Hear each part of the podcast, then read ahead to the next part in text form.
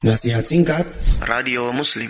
Assalamualaikum Waalaikumsalam Bagaimana hukumnya jika ada orang yang menyebutkan Menceritakan kembali kebaikan yang pernah ia berikan kepada saudaranya? Nah ini tidak boleh ya.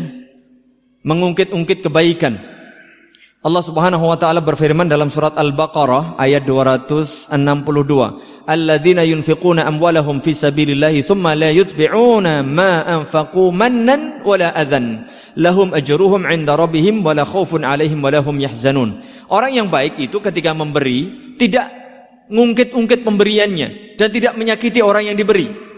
Qaulun ma'rufun wa maghfiratun khairun min sadaqatin yatba'uha adza.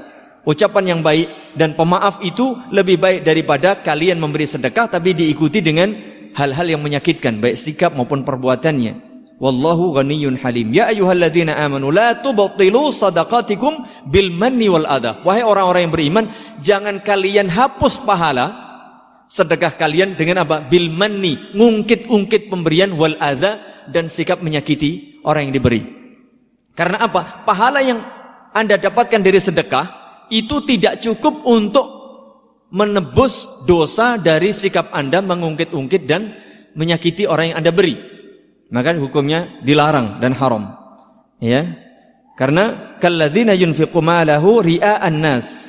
Bahkan ini disamakan dengan orang yang eh, apa namanya? memberikan kebaikan eh, sedekah karena riya dan riya ini hukumnya jelas haram. Maka ini di, dilarang, tidak di tidak diperkenankan.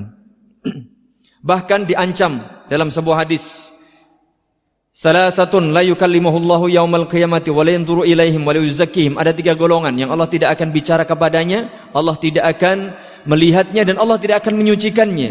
Walahum azabun alim. Mereka itu adalah orang-orang yang mendapatkan azab siksaan yang sangat pedih.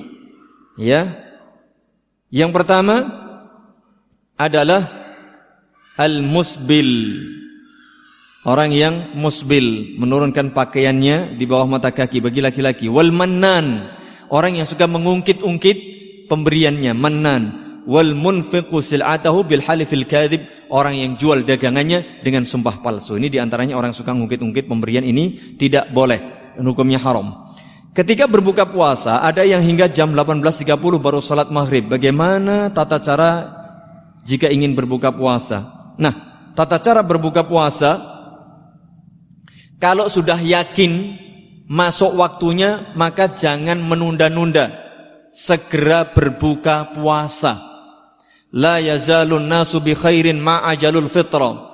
Umat ini akan senantiasa berada di dalam kebaikan kalau mereka itu menyegerakan buka puasanya. Tentu kalau sudah masuk waktunya. Ya. Begitu pula la yazalu dinu zahiran. Umat atau agama ini akan senantiasa menang ya uh, jaya ma'ajalun nasul fitra. Apabila ya umat ini menyegerakan bukanya. Li'annal yahuda wan nasara yuakhirun. Karena orang-orang Yahudi dan Nasrani itu suka mengakhirkan buka. Dan cara berbuka yang jelas disegerakan kalau waktunya sudah masuk.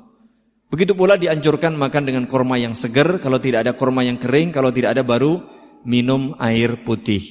Demikian. Wallahu a'lam bisawab